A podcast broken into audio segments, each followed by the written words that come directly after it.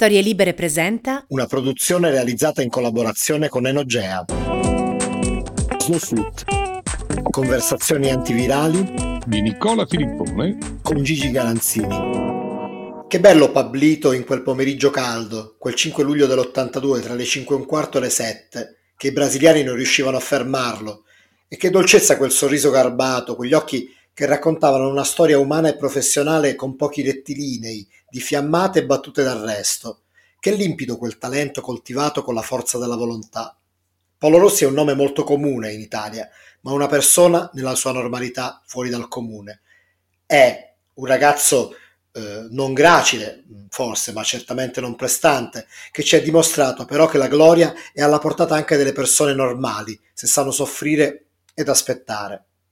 Ciao Gigi, eh, quest'anno è davvero duro, io non so, veramente complicato. Eh, sì, sì, il, ehm, il, il, risveglio, sentirsi dire al risveglio è, è morto Paolo Rossi è, è, è, una cosa terribile, cioè una sensazione che davvero non ci ho mai pensato, ma insomma speravo che non, senza saperlo, speravo che non sarebbe mai mai accaduta. È, è successo, per qualche, per qualche, secondo ho sperato ancora di essere in sogno, sai quei brutti sogni, soprattutto tu non lo sai perché sei abbastanza giovane, ma quei brutti sogni che fai poco prima del risveglio e di cui ti resta dentro qualcosa, che quando ti, ti svegli ti devi scuotere, e invece no, ma mi, mi ero scorso e Paolino e il suo sorriso non c'erano davvero più e, ed è stata una, una giornata, un'altra giornata durissima è difficile no? eh, ricordare un, un, personaggio come Paolo Rossi e decidere eh, con quali parole ricordarlo, specie quando, come è stato nel caso di Maradona, eh, non molto tempo fa purtroppo, se ne sono spese tante, però io ho la fortuna appunto di, di, poter lavorare con te, di poter fare questo programma con te che hai un angolo di visuale eh, eh, sempre particolare e, e, in questo caso a maggior ragione arricchito da un'esperienza di conoscenza personale. Allora innanzitutto ti, ti chiederei se lo, se lo vogliamo raccontare a chi non l'ha mai visto giocare e a chi non l'ha mai conosciuto quando era un giocatore, chi era Paolo Rossi? Paolo Rossi era un, un ragazzino di talento mm, che nasce a Prato e su cui mettono gli occhi già delle società giovanili e poi degli occhi più, più importanti, più grossi, li mette Italo Allodi, eh, il, il, grande manager di, di quei tempi, del, della metà degli anni 70, ma che già arrivava dai 60, dai trionfi della grande Inter, eh, che aveva una sua rete di osservatori e di informatori. Eh, Paolo Rossi viene, viene preso, viene, viene, eh, insomma, co- comincia una carriera giovanile subito prestigiosa perché le sue qualità sono appunto a un rabdomante come, come Allodi e, e, a tanti altri osservatori di allora, è evidente da subito che le qualità sono tante e sono quelle che contano che questo ragazzo ha carattere, non ha, non ha, questo gran fisico, giustamente, come hai ricordato, però ha, ha carattere, ha soprattutto un grande talento e, e, ne ha uno, tra i tanti talenti che ha, ne ha uno particolare, che è quello dello smarcamento.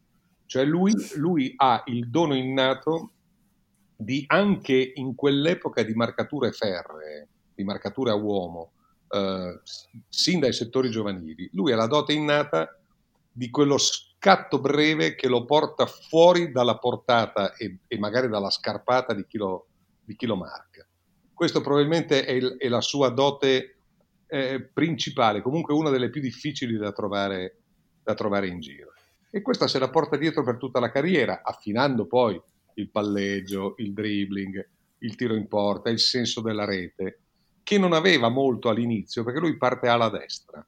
E, e gioca così le sue prime, le, le sue prime annate. Anche nell'Under 21, che lo seleziona in età molto, molto, molto giovane, eh, parte da, da, è un'ala destra.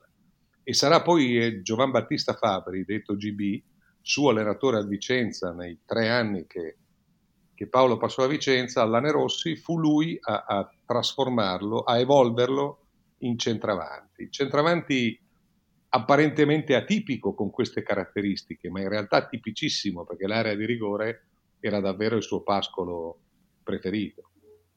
Eh, tu parli di Gibi Fabri e mi viene subito in mente che la carriera di Rossi è stata anche caratterizzata dall'aver incontrato sempre allenatore di prim'ordine. Questa è stata nella sua sfortuna eh, a, a, gioco lungo la, la, la sua for- fortuna costante perché dopo GB Fabri c'è stato Castagnier, poi c'è stato appunto Berzotto in nazionale, eh, Trapattoni e anche Lidl e alla fine Bagnoli, cioè comunque ha avuto sempre eh, grandi allenatori anche da un punto di vista umano e questo secondo me lo, lo ha aiutato e, ha anche compensato le difficoltà fisiche, le, eh, le ginocchia fragili, no? Ecco, eh, perché, perché, a proposito di, di, di, di limiti, no, non di limiti, di problemi, a proposito di disavventure, cioè Paolo Rossi in, in età giovanile, eh, dei quattro menischi che, che noi abbiamo nel, due per ginocchio, tre non li aveva più. Cioè gli hanno, gli hanno levato tre menischi e, e, su quattro e tre menischi a, a, quel tempo intanto erano un intervento, no, no, no, per carità, c'è di peggio nella vita, ma erano in, interventi più, più, più, più, seri, più difficili di quanto non siano oggi e così di conseguenza anche i tempi di recupero. Quindi perse un sacco di, di, di, di tempo e dovete fare un sacco di riabilitazioni, cioè eh, da quel punto di vista non ha certamente avuto una carriera fortunata e il fatto che sia stata breve, e cioè che sulla soglia dei 30 anni o poco più si sia conclusa, è dovuto al fatto che le ginocchia senza tutti quei menischi non reggevano più in piedi in realtà. In anni recenti è stato uh, spesso paragonato a Inzaghi, o meglio, in, quando si parlava di Inzaghi, della sua abilità no, di, di, di, andare a di segnare, di smarcarsi, si, si parlava di, di, lui come erede di Paolo Rossi. Però mi ha colpito in un'intervista recente che eh, Paolo Rossi diceva che questo paragone regge fino a un certo punto perché lui si riteneva più tecnico di Inzaghi e quando gli hanno chiesto appunto a chi si paragonava dei giocatori di più recenti, diciamo contemporanei, lui ha fatto due nomi non così scontati, però se uno capisce di calcio forse un senso ce l'hanno. Uno è Mertens per quell'evoluzione da ala a centravanti e l'altra è Aghero per quella capacità, quel senso dell'anticipo eh, che aveva e che, che, li, che li, tutto sommato li accomuna. Tu eh, in che... Io, mi, secondo te... Io sono d'accordo con Paolino completamente. Lui era un giocatore più tecnico, certamente di Inzaghi, indipendentemente poi da, da, dai risultati ottenuti, dai trofei, da, da, tutto quello che vogliamo, però era un giocatore più tecnico e mi, mi sembra che il, par- il, parallelo con Mertens sia probabilmente più azzeccato, proprio anche per, la, per il cambio di ruolo, per, per, la, per la, capacità di immedesimarsi eh, in, un, in un ruolo diverso, anche se a Mertens è accaduto in età parecchio avanzata e, e Paolino invece centravanti è diventato a, 20 anni E... Invece un'altra cosa, sì, sì. No, dico, un'altra cosa che mi ha colpito è una, una, una vecchia intervista a, a, Kurt Amrin in cui lui diceva che in, chi, in, quale giocatore ti sei rivisto e lui dice l'unico giocatore in cui mi sono rivisto eh, è Paolo Rossi. Io non ho mai visto giocare Amrin, ho una vaga idea di che tipo di giocatore fosse, ma Invece questo parallelismo avrebbe un senso secondo te? Sì, eh, cioè il fatto che Amrin si sia rivisto in, in, Paolo Rossi è un grande complimento perché Amrin è stato a sua volta un grande giocatore. Poi, sai, adesso noi stiamo facendo dei nomi, eh, dei nomi di giocatori che hanno avuto, per esempio, nel caso di Amrin una carriera lunghissima, nel caso di Inzaghi una carriera prestigiosa, eccetera. Però Paolo Rossi è, è, è uno che si è che, che in sei giorni, dal 5 all'11 luglio dell'82, partendo non da zero, ma da sotto zero dal punto di vista del morale, dal punto di vista fisico, e poi eh, ripasseremo il perché, si è inventato sei gol, tre, tre al Brasile, eh, due alla Polonia in semifinale e, e, il primo in finale con la Germania, che hanno portato l'Italia sul tetto del mondo, ma eh, in, in, in, un momento storico in cui l'Italia avrebbe battuto la nazionale di Marte e, e il, il, terminale di questa, di questa nazionale, il, il, il gioco, de, de, de gioco, di tutto quello che c'era, era, era, la prontezza di riflessi in area di rigore che aveva Paolo Rossi, che era quella che, su cui Bearzotto aveva investito al buio eh, nei due anni in cui Paolo era squalificato. E lui l'ha, l'ha, l'ha, saputo aspettare e, e, e, poi cosa non ha fatto in Spagna per, per, per difenderlo e, e per e per portarlo fino a lì. Eh, e questo credo che sia un miracolo che nella storia del calcio insomma, io un po' la conosco, certamente non la conosco tutta e, e non, non, non, voglio fare quello, quello che, non ha, che, non ha, mai dubbi, ma insomma io penso che sia difficile trovare un altro caso del genere. Insomma.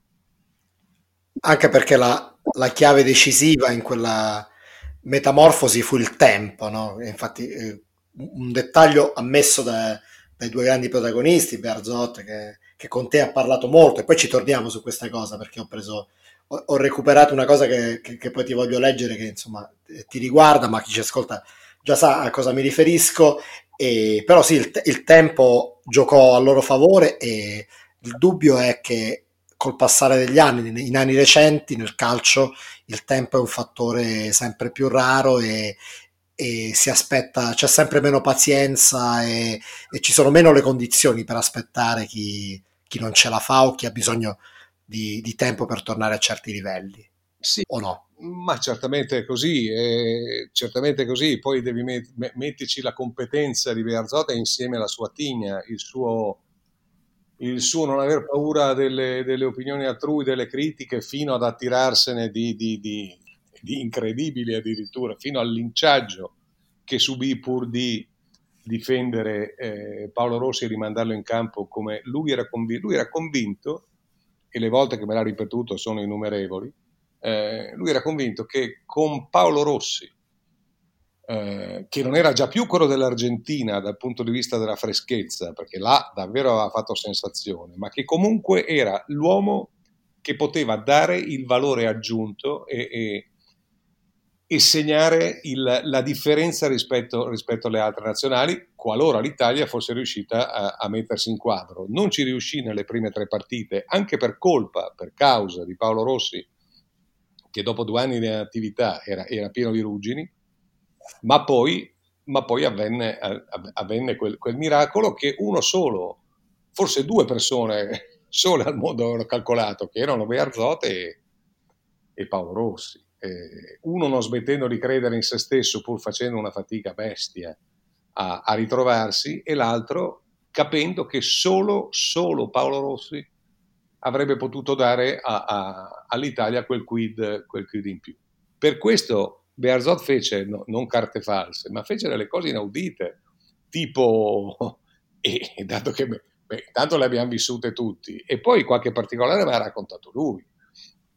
Lui, lui è, lui lasciò a casa Pruzzo, che era il capocannoniere ah. del campionato italiano, il capocannoniere, mentre Paolo Rossi non giocava da due anni da squalificato. Lo lasciò a casa perché sapeva bene che eh, con, con, Pruzzo alle spalle eh, Rossi avrebbe resistito, cioè la, la, far giocare Rossi sarebbe potuto durare una partita, massimo due, e poi a furor di popolo doveva entrare Pruzzo. Ma secondo lui Pruzzo, con tutto il rispetto, era di categoria, mentre, mentre Paolo Rossi era fuori categoria.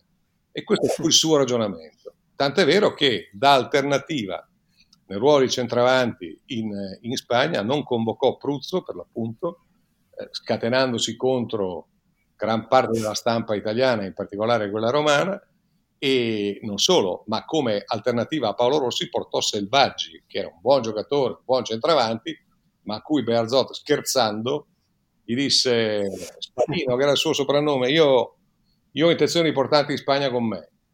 Ci, ci vieni volentieri e, sbuffando con la pipa. E, e quell'altro dice, per me è un sogno, no, no, cosa vuole, che, vuole che le dica di no? No, anzi sono felice, se sei contenta, l'importante è una cosa, scherzando ma fino a un certo punto, che puoi anche lasciare a casa le scarpe. Insomma in, in, poi lui, lui non, si ricord, non, si ricordava se la battuta gliela disse proprio così eh. o gliela fece capire, ma, insomma, e, e, e Selvaggi non si offese minimamente perché tutti sapevano che avendo anche perso Bettega per infortunio alla vigilia del mondiale e quindi non avendo in teoria nessuno dei due partner d'attacco che avevano fatto furore in Argentina, la coppia era Rossi-Bettega, non avendo Bettega, Bearzot ad ogni costo voleva almeno avere Paolo Rossi e celebbe contro ogni e, e, e, celebbe, cioè, e, lo schierò contro ogni evidenza, contro ogni, ogni logica del momento e, sfida, sfidando la, la, la, l'opinione pubblica e, la miopia della, di una critica che, non, che, non, che, fino a lì non c'era arrivata, però, perché si sfogò in insulti. probabilmente la svolta in questa scelta, nella decisione di portare Rossi che eh, cominciò a giocare nella primavera dell'82 dopo la, la squalifica per il calcio scommesse, e il momento in cui lo decise davvero, tu lo racconti nel libro Il romanzo del Vecio, il, il libro sì. di, eh, di, con e su Berzot, in un passaggio che, eh, che io ho isolato e che, che, che, che leggo velocemente. E, e si, si, giusto per contestualizzarlo, la, eh, siamo nel, nel, novembre dell'81, l'Italia eh, praticamente già qualificata, gioca una partita contro la Grecia e prima di questa partita si, si allena al vecchio Combi, ma Berzot più che dal, dall'allenamento dell'Italia è interessato da quello che succede su un altro campo dove sta giocando quello che rimane della Juve, perché la maggior parte dei giocatori era in nazionale contro la primavera. E in questa partita c'è, c'è Paolo Rossi. Allora tu scrivi, eh, o meglio, Ber, Berzot scrive, tu, tu riprendi quello che, che lui, ricostruisci quello che lui ti ha detto. Non lo vedevo da molto, era davvero ingrassato come mi era stato detto. Era fermo da più di un anno e mezzo. Gli restavano sei mesi di squalifica da scontare. La Juve lo aveva acquistato in estate per cominciare a rimetterlo in forma un po' alla volta in vista del finale di stagione. Ma poteva soltanto allenarsi o giocare partitelle in famiglia senza arbitro federale. Difficile ritrovare la condizione quando ti manca lo stimolo dell'impegno vero, della gara ufficiale. Così a prima vista il repertorio sembrava intatto, ma fatalmente quei suoi scatti assassini, alcuni dei quali erano forse dedicati a me, sembravano ripassati alla moviola. Gli andai incontro alla fine. Lui arrossì, abbozzò un sorriso. Non saprei dire chi dei due era più imbarazzato. Scambiamo un paio di battute, posandogli le mani sui fianchi, dissi che mi sembravano di una fattrice normanna. Era ancora fa- fragile. Riuscì a sorridere, ma gli si velarono gli occhi. Poi mi fissò e rispose con quella sua vocina che da quel giorno avrebbe avuto una buona ragione in più per farli scendere. E qua subentri tu e dici pochi minuti, casuali quanto clandestini, bastarono a Rossi per capire che Berzot continuava ad aspettarlo, al di là del distacco ufficiale che il ruolo imponeva e del rispetto che un uomo tutto d'un pezzo non poteva non portare a una sentenza della magistratura a Berzot per constatare che Rossi, innocente o colpevole che fosse, stava scontando con dignità la sua pena professionale e da qualche parte avrebbe trovato la forza di non arrendersi. Sì, parliamo anche, parliamo anche, di questa pena poi e, e, e, di quello che accade. Sì, ci arriviamo, eh. esatto. però era giusto per, era, era giusto per eh, diciamo, individuare un momento probabilmente importante, se non fondamentale, di quel processo di recupero di Rossi che poi ebbe la sua. Decisivo, per averlo vissuto di persona, perché poi in realtà non è che me l'ha raccontato. come, come Bearzot. Dunque Bearzot eh, finisce l'allenamento, eh, che allora noi cronisti seguivamo da, da, vicino, era il 12 novembre dell'81, mancavano due giorni, era l'antivigilia di Italia-Grecia, e, e dice a Cesare Maldini e, e ai giocatori a fine, a fine seduta di, di, di, andarsi a cambiare, eccetera. C'era attraversare la, la, strada via Filadelfia a Torino per arrivare agli spogliatoi del comunale e, beh, e, e io vi, vi, vi, seguo dopo. Si accende la pipa e allora un paio o tre di noi comincia una marcatura a distanza del Vecio e, e, anche perché sapevamo che c'era Paolo Rossi che si allenava lì, non è che ci voleva Einstein per capire no? che magari andava a dargli un'occhiata. Comunque due o tre di noi lo seguono a distanza e no, non, il, il, colloquio che tu hai riportato ovviamente non l'abbiamo sentito perché erano lontani, però i gesti erano, erano palesi, era palese l'emozione di tutti e due, eh, il gesto di mettergli la mano sui fianchi, Berzotto fece lo vidi. Io sono, mi, mi sono convinto negli anni, soprattutto dopo aver sentito il racconto dalla viva voce del, del, di Berzot, mi sono convinto che il miracolo spagnolo comincia, comincia, quel giorno lì, comincia in quel momento lì. Eh, perché appunto lui poteva solo allenarsi, non poteva giocare nessuna partita seria, la squalifica scadeva a maggio, e infatti sarebbe poi finita a maggio, e lui giocò le ultime tre partite di campionato, ti puoi immaginare con che ritmo e con che, e con che cosa, fece anche un gol a Udine, ma, ma, ma insomma erano i, i, tempi stretti necessari per, per poterlo, almeno, poterlo almeno convocare la convocazione Bearzot l'ha sempre spiegata eh, con, con, poche parole semplici, quando io ho cercato di fargli dire di più, lui mi ha sempre soltanto detto di quelle parole che però erano le sue, le sue erano sempre abbastanza scolpite quando parlava seriamente. E lui dice, io sono sempre stato convinto della sua innocenza, ma non è questo il punto. Il punto è che la giustizia aveva stabilito che era colpevole e lui pagava il suo debito senza invocare sconti. E questa è, la, questa è la chiave di lettura da un punto di vista eh, non solo giuridico ma morale soprattutto. Fosse sta, fossero stati i giochi olimpici, ha aggiunto in, in quella conversazione, ed è debitamente stampato su quel libro, fossero stati i giochi olimpici di allora avrei avuto qualche remora in più.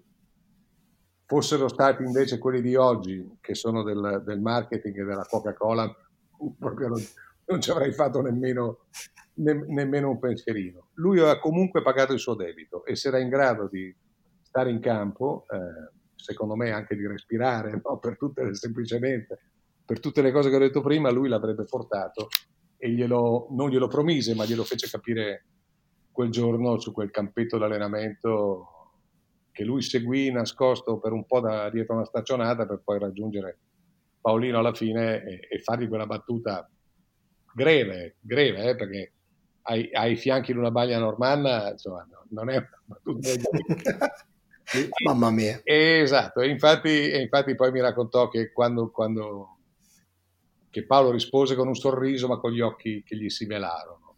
E, eh. e, allora seguì una pacca sulla spalla. Comunque nacque lì, lì nacque l'avventura trionfale della Spagna.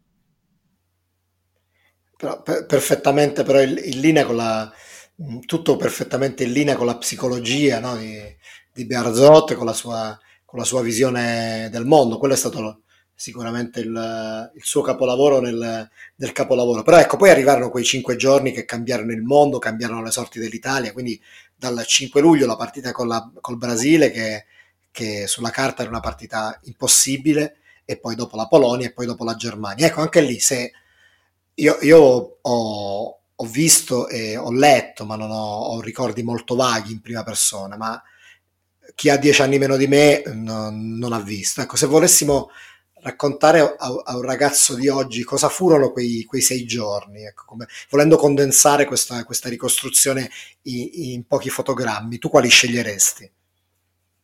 Io sceglierei quei, quei tre gol a Brasile. Paolo gioca, gioca le, prime tre, le, prime due partite mh, diciamo da 5,5, 5,5, 6 per l'impegno, con la Polonia e con... Eh, no, la prima, la prima. La seconda col Perù, dopo il primo tempo Beazzol lo toglie perché davvero fa, no, no, fatica a stare in piedi in senso, in senso in, in, insomma, eccessivo evidentemente, ma insomma per, per dare l'idea. Lo toglie inizio del secondo tempo, lui, lui si, si leva le scarpe nell'intervallo e lo guarda, lo guarda ovviamente con l'aria avvilita ma anche, ma anche di scusa, cioè non, non, non, non ce la facevo, non, va bene così, è giusto, accetto la sostituzione, ma non a parole, eh, a sguardi. E Beazzor gli dice ti ho fatto uscire per prepararti per la prossima. E, no? e, e questa è la cosa. Poi giocano col Camerun, pareggiano anche quelle, comunque si qualificano. Poi viene, viene il, vengono le montagne russe di Argentina e Brasile uno dopo l'altro. Allora l'Italia batte l'Argentina, Rossi non è ancora protagonista, però si vede che è in crescita, perché ci sono, rivedendo la partita anche a distanza di anni, ci sono dei movimenti diversi, c'è una brillantezza superiore negli sbarcamenti, si offre alle sponde quando, quando, quando arrivano affolate Tardelli, Bruno Conti, Cabrini, cioè si capisce che sta cambiando il film. E, e comunque lui lì non, non, non fa ancora gol ed è, ed è uno, uno dei tanti che comunque battono l'Argentina campione del mondo. E questo crea le condizioni del decollo. E il decollo avviene con, con i tre gol contro il Brasile, studiato accuratamente perché delle lacune difensive c'erano e si erano già viste prima in quel mondiale, ma era talmente forte la batteria avanzata che sembrava, sembrava insuperabile. E, e, e, invece no, cioè, vincono segnando un gol più degli altri, che sarebbero stati due non avessero annullato un gol per fuorigioco un gol buonissimo di Antonioni alla fine che avrebbe fatto 4-2, tra l'altro. Dopo grandi sofferenze, dopo, dopo che è chiaro che Zico, Falcao, Socrates e, e tutta quel Junior e tutta quella Bessereso, tutta quella banda, qua, quando la prendevano ti, ti, ti, ti ubriacavano, insomma, no? Eh, quello, quello, è il decollo e, e dopo quel decollo eh, sul, la, la, Polonia è, è, stata una formalità in semifinale e comunque 2-0, due gol di Paolo e, e la, Germania, la, Germania, guardando in faccia Paolo Rossi in spogliatoio le ultime parole prima di andare in campo eh, Bearzot disse non, non guardateli troppo da vicino perché sono alti e grossi più di noi e fanno, e fanno paura ma noi siamo più veloci e ci devono prendere e in faccia, guardando in faccia Paolo. E, e, e, così, si spiega così. Il racconto, il racconto per le nuove generazioni è questo. Beh, mi, sembra esauriente ed efficace. Peraltro io, fra le varie cose che ho letto, è, non so, una sua vecchia intervista in cui lui diceva io non ero stato dotato di un gran fisico, però ho capito che sì, avevo talento, avevo delle caratteristiche, però per, per avere successo, per segnare dovevo farmi furbo Ecco, a me il concetto di farsi furbo mi sembra una sintesi perfetta no, della sua capacità di essere imprendibile. Ecco, esatto. Senza... Furbizia nel senso di astuzia, però, eh, non, sì. non sì, sì, sì, sì. In un senso negativo. No, no, no, l'accezione più nobile del termine, diciamo. Ma sì, più, più, più, più naturale per, per, per, chi gioca a calcio, perché comunque tu hai, hai degli avversari che devi cercare anche di fregare, no? E, e, fregare in modo lecito, evidentemente. E lui lo faceva con questa sua, soprattutto, questa sua innata capacità, questa vocazione allo smarcamento, allo smarcamento improvviso, che, che lasciava sul posto il, il, il, difensore addetto alla sua marcatura. Quando lui aveva preso un metro, un metro e mezzo, non lo prendeva più. Eh, molto semplicemente. Che fosse che fosse a pochi metri dalla porta per, per, per, il tocco decisivo o che fosse per la sponda o la manovra o la cosa su, sul limite dell'area. Poi Rossi era un giocatore che essendo nato ala e ala di raccordo era in grado benissimo di muoversi anche a metà campo, ma guai in nazionale perché invece lo voleva fresco la fresco là. Quindi, quindi torna se c'è bisogno, torna se te lo chiediamo, se te lo chiedono i tuoi compagni e se no fatti trovare pronto quando è ora di colpire. Questo era il suo, il suo motto. Una, una, piccola postilla, Gigi, al fatto che eh, oggi, fra le varie cose, ho scoperto una cosa che non mi ero dimenticato, cioè che, che lo stadio Sarrià, quello famoso delle, per la partita col Brasile e anche per quella con l'Argentina, di quel girone della morte okay. che ci capitò, non esiste più, cioè è stato demolito nel 97. sì, sì. E, boh, ed è un no, fa, un po' rimette un po' tristezza pensare che insomma, un, uno stadio che è stato mh, protagonista allo stesso modo di, di, di, un momento così importante per la storia del calcio italiano e mondiale non esista più, però questa così era una, una, una parentesi malinconica. Però per concludere il, il discorso su... In una giornata che è già malinconica abbastanza di eh, appunto, è vero, è vero. Appunto.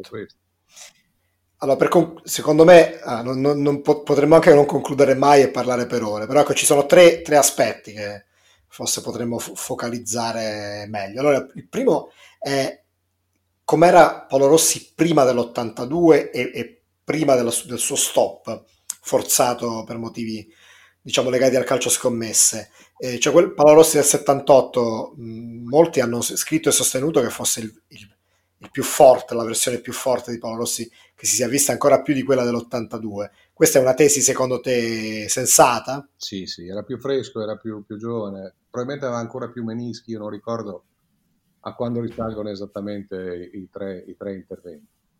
Però, però, sì, era, e, e comunque era, era, inatteso, cioè nessuno si, non dico che nessuno avesse mai visto un calciatore così, non esageriamo, ma un calciatore di quelle caratteristiche e di quella velocità d'esecuzione con quella tecnica era molto molto raro quindi quello dell'Argentina, il Rossi dell'Argentina era certamente superiore a, a, quello, a quello, spagnolo, secondo, secondo me e, e, secondo Bearzota anche per esempio.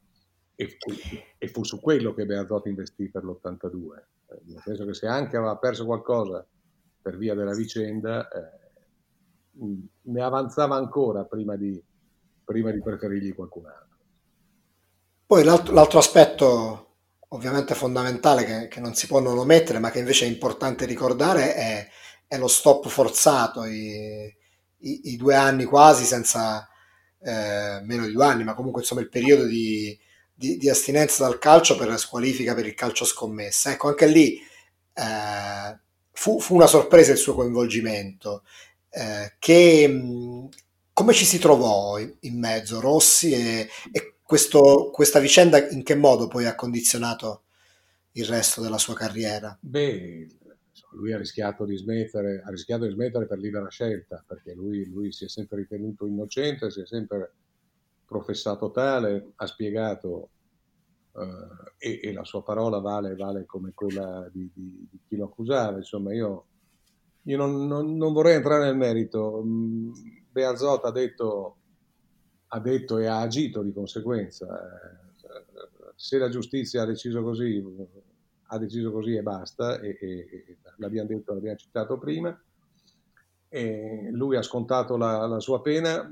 Il suo torto fu quello di non denunciare questa combin, perché lui allora giocava nel Perugia. Perugia era una vera società modello, in cui però c'era qualche mela marcia che giocava. Una di queste mele marce, un giorno, alla vigilia di un Avellino Perugia, gli presenta due, due figuri molto loschi, che erano entrati regolar- indebitamente nel ritiro del Perugia alla vigilia della partita. E, e, questi due cominciano a fare discorsi strani. Paolo stava giocando a carte con, con altri tre compagni e, e questo, questo, giocatore, questo suo compagno di squadra lo fa alzare e gli dice devo presentarti due, due persone, due amici, due cose, e gli presenta questi due avanzi di galera. Eh, lui non capisce esattamente, non, alludono, fanno dei discorsi strani, eccetera, dicono ma certo che eh, oltretutto c'è il campo pesante, forse, forse se anche domani finisce, fi, finisse, finisse pari sta partita non, non sarebbe male, eccetera.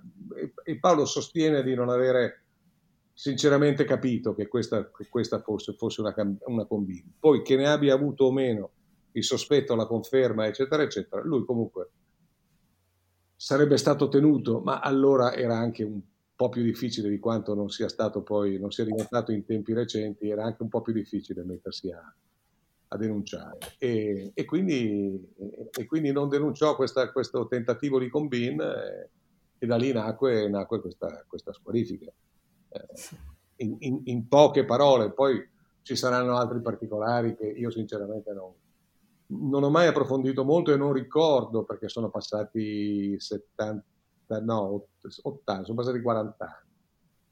No, 40 anni mi sembra che no, siano un tempo sufficiente non a dimenticare perché ne stiamo parlando, neanche a metterci una pietra sopra, però ad accettare almeno la versione di uno che per tutto il resto della sua vita è sempre stato un gran signore e un, e un gentiluomo. E quindi io presumo, presumo che lo sia stato anche in quella circostanza, forse non, forse non galantuomo fino in fondo, però umano nel non denunciare un, un cialtrone di compagno di squadra. E poi c'è un altro aspetto interessante della, della, della carriera di Paolo Rossi dopo la, il suo esploit dell'82, la, la, la, Coppa del Mondo, il titolo di capocannoniere del Mondiale, il pallone d'oro, cioè il fatto che poi lui, la Juve lo, lo, aveva, lo aveva, aspettato, lo aveva ingaggiato durante la squalifica e quindi l'aveva aspettato e poi dopo il, dopo il Mondiale lo aveva no, nel suo momento di, di, maggior gloria, però poi quegli anni alla Juve eh, non, non, furono così facili, cioè non, non eh, continuò a segnare ma non con, con, la stessa frequenza, non fu decisivo. Ehm, come, come era stato eh, con la nazionale nel 78 e a maggior ragione nell'82. Io, io, questo non lo ricordo, ma eh, è possibile diciamo che nella, nel, nell'idea di, di, di, gioco di trapattoni, diciamo, rispetto a quella di Berzot, Rossi era, era meno fondamentale? in parte sì, in parte sì, la Juventus di allora aveva tanti campioni in attacco, eh, Platini e Boniek ai, ai suoi fianchi, Bettega già un po' in fase calante anche per ragioni fisiche da alternativa e pensa che alternativa era uno come Beppe no? e qui, quindi insomma questo, questo, in parte in parte sì in, in, altra gran parte io credo che quei famosi menischi mancanti cominciassero a farsi sentire più di prima no? e, che, e che proprio la, la, l'agilità la, la, la, facilità di movimento, di scatto, di, di, di, di percussione breve stesse venendo un pochino a mancare. Ha avuto una carriera, avuto una carriera breve, eh, interrotta per quei due anni che abbiamo detto prima e poi mh, usurata, presto usurata da, da, da, problemi fisici e in questo secondo me ricorda molto, ricorda molto Roberto Baggio che però riuscì a essere più, per altri generi di guai, ma che riuscì però a essere comunque più longevo. Eh, Paolo, Paolo non, non, non che non vuol dire che, che, fosse, che, che, fosse, un peso da sopportare, eh, intendiamoci anche in quelle stagioni, ma certamente il declino fu precoce e tutto sommato abbastanza rapido. Paolo Rossi resta l'uomo, l'uomo di quel mondiale, eh, probabilmente di altre sarebbe stato probabilmente l'uomo dell'europeo che nell'80 l'Italia giocò in casa e lui non poté disputare proprio perché squalificato.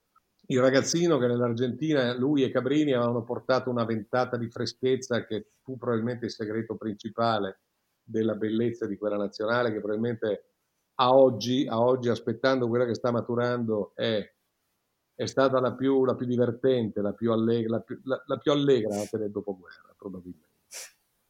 Ma, ma in tutto questo, tu, tutto questo un, un, po' lo sappiamo, un po' lo indoviniamo, un po' è successo, un po' poteva andare diversamente e tutto il resto. Eh, que, quello, che non, quello che non tramonterà mai, il ricordo che ci porteremo, sono, eh, è, in tutti, in, è, è in, quelle, in, quelle, emozioni che ci ha dato, in, quella, in quelle emozioni che ci ha dato senza mai tirarsela da fenomeno, senza mai hai capito, fare, fare gesti o esultanze di quelle che oggi mi rendono il calcio quasi, quasi insopportabile.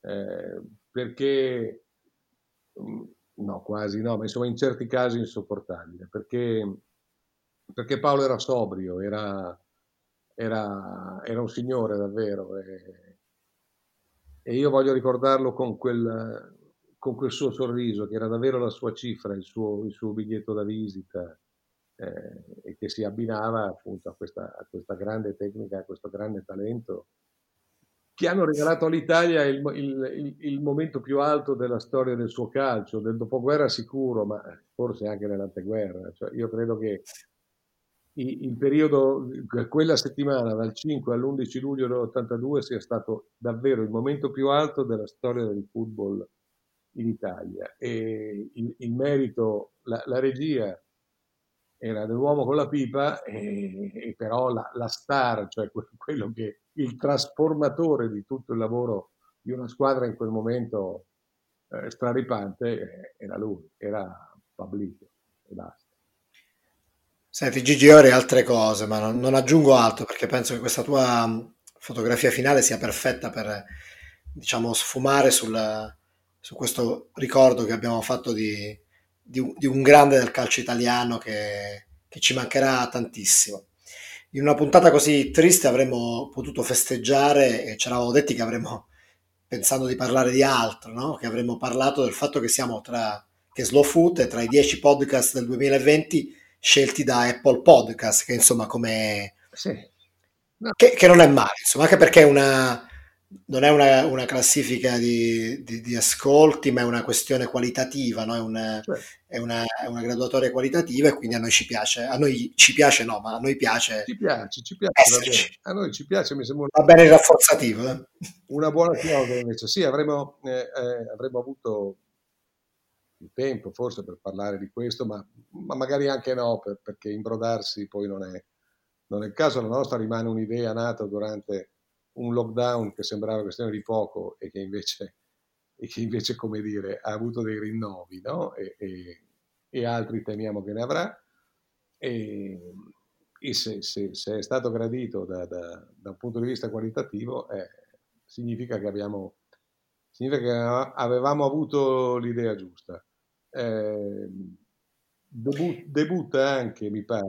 Ecco. Eh, sì. Mm debutta anche prego, prego, una, una, una, una partnership eh, con, ehm, che a me fa, fa, un piacere veramente speciale perché la partnership è con Enogea. Che cos'è Enogea? Enogea è una casa editrice Ehm, è una casa editrice, il suo editore si chiama, il suo factotum si chiama Alessandro Masnaghetti, che è un amico, e che, e che nasce, nasce come l'allievo preferito, uno dei preferiti, ma diciamo pure il preferito, da Gino Veronelli, e cioè dal maestro della storia del vino italiano. E Alessandro Masnaghetti ha, eh, ha, cominciato da degustatore, ha affinato per decenni questa sua capacità olfattiva e poi ha lasciato le briglie libere alla sua passione enologica.